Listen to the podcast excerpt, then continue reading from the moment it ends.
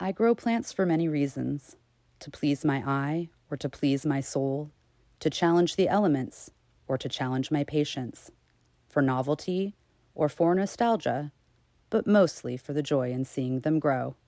By David Hobson.